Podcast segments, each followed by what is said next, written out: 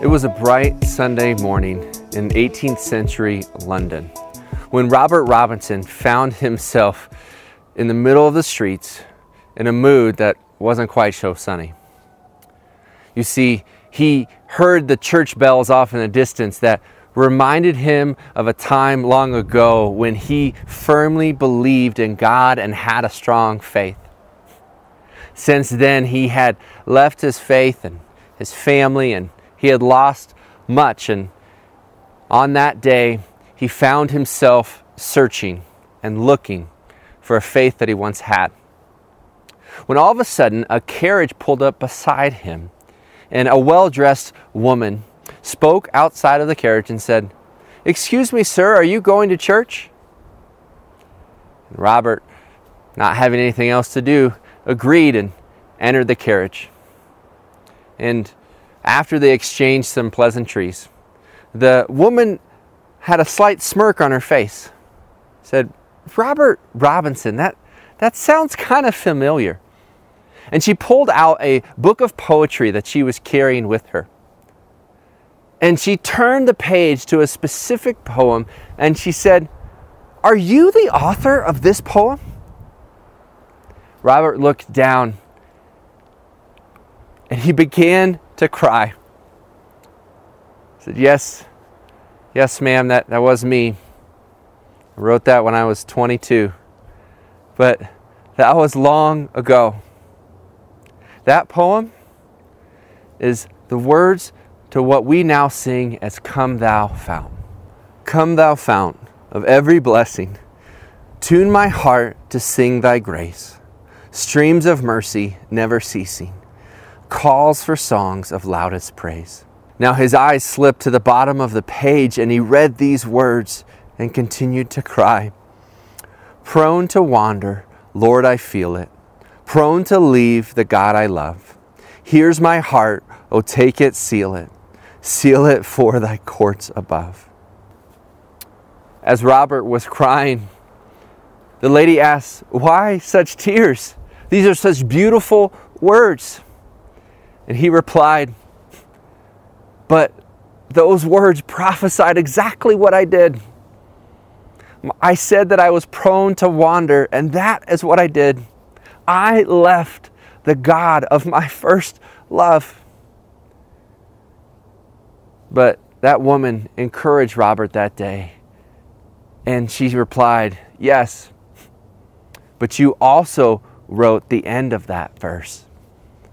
Here's my heart, Lord. Take it, seal it. Take it and seal it for thy courts above. It's not too late to give your heart back to God. And as the story and the legend goes, that on that day, the author of a, such a great hymn renewed and restored his faith in God and gave his heart back to Him. Today, we look at Psalm chapter 23, verse 3. He restores my soul. He leads me down paths of righteousness for His name's sake. Let's break down those two sentences in verse 3. First, He restores my soul. Notice who does the restoring. It's not that we pick ourselves up by our own bootstraps, but rather as sheep, the good shepherd restores or brings our soul back to life. See, you have a body, but you are a soul. The fact that God restores our soul means that He brings back our innermost being and our biggest desires. Building off of last session, Notice the first four letters of restore rest. When you rest in God's pastures and you drink from His stilled waters, guess what happens? Your soul is restored. The definition of restoration is to bring something back to its intended purpose. Maybe you think of somebody restoring a piece of furniture or an old car. The practice of restoring something is bringing back to original beauty. And that's what God does when He restores our soul. No matter how far you've gotten away from God, I want you to know today that God is not far from you. The Good Shepherd leaves the 99, goes after the one, and then brings them back into the fold. I am so thankful that we have a God who leaves the 99 to go after the one. And so if you're that one, well, let's just pause. We all are that one at one point in our lives. And God leads us back to Him. But He doesn't just lead us back to Him, He doesn't just simply restore our souls. It says that He leads us down paths of righteousness for His name's sake. It's important to note that God leads us. It's not that we lead God. Do you live your life running around doing what you want and then asking God to bless it? I've known people who have talked to me and it just broke my heart. And they said, Well, I asked God if He wanted me to have this affair, and I didn't hear anything, so I took that as a yes. And besides, doesn't God want me to be happy? No. In that case, you chose your desire over the desires of the God who made you and loves you. You don't simply ask the shepherd to follow you. Instead, you are called to follow the shepherd. And the fact that there are paths of righteousness means that there are other paths out there. Do you find yourself down a wrong path? You will never be down a wrong path and in step with the Spirit at the same time. Paul wrote in Galatians chapter 5 verse 16 that if we keep in step with the Spirit that we will not gratify the desires of the flesh. That is a promise or a plan for solution, a way for you to remain on the path that God has called you to. When you connect with the Word of God, you remain on His path. You do so for His namesake. God cares for you and He knows you and calls you by name.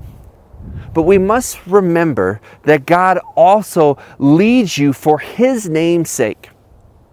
Your story is for God's glory. I want you to picture a newspaper for a second. Based on how you spent your money, how you spent your time, and how you spoke to others. And you know what? Let's throw in your thought life too. What would get the headline on your personal life newspaper? Would you be the headline or would God be the headline? You see, God does not lead you for your sake, God leads you for His sake. Because if you live only for your story, your story will always be limited to your resources, your successes, and your failures. But if you attach your story to God's story, now your story becomes limitless, and literally all things are possible through Him who called you.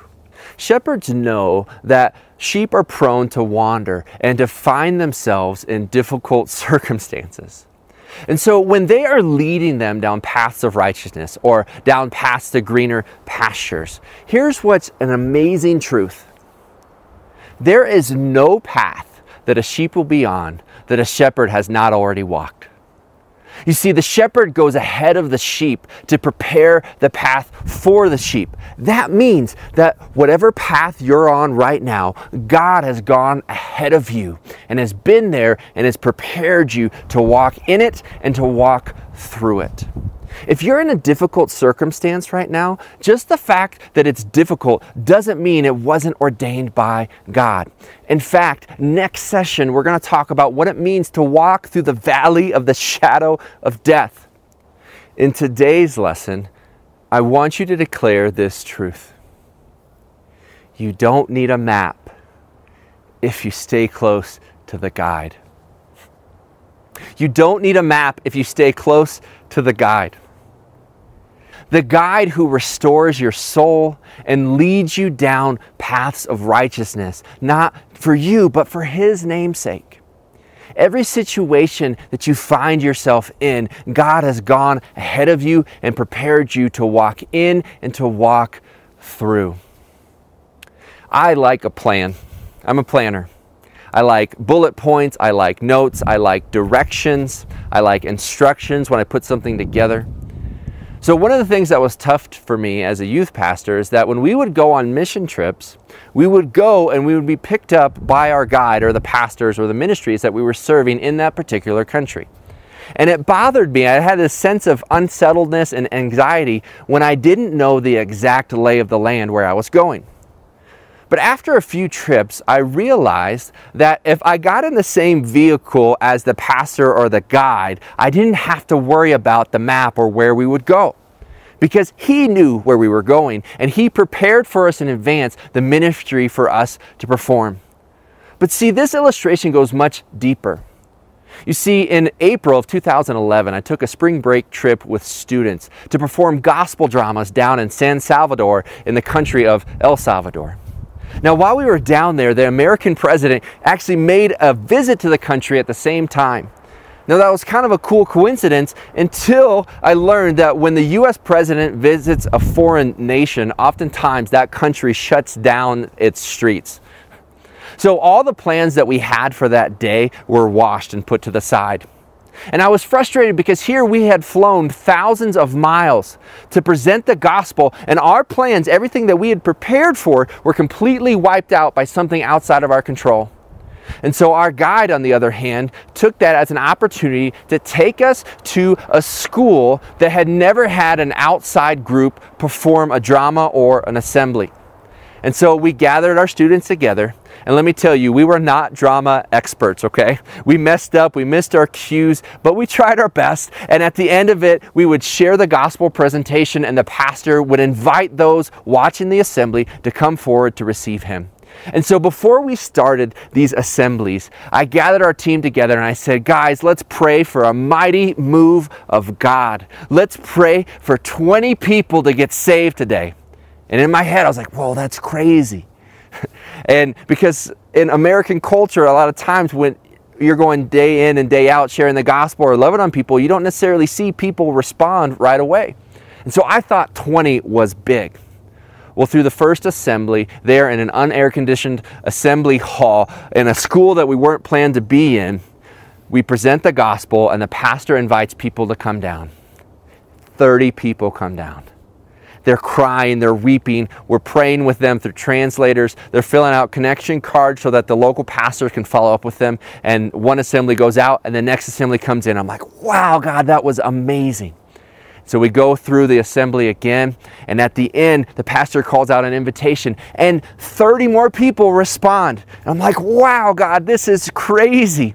God, you are just moving in mighty ways the third assembly. 60 people come down. That was over half the people that was in the room.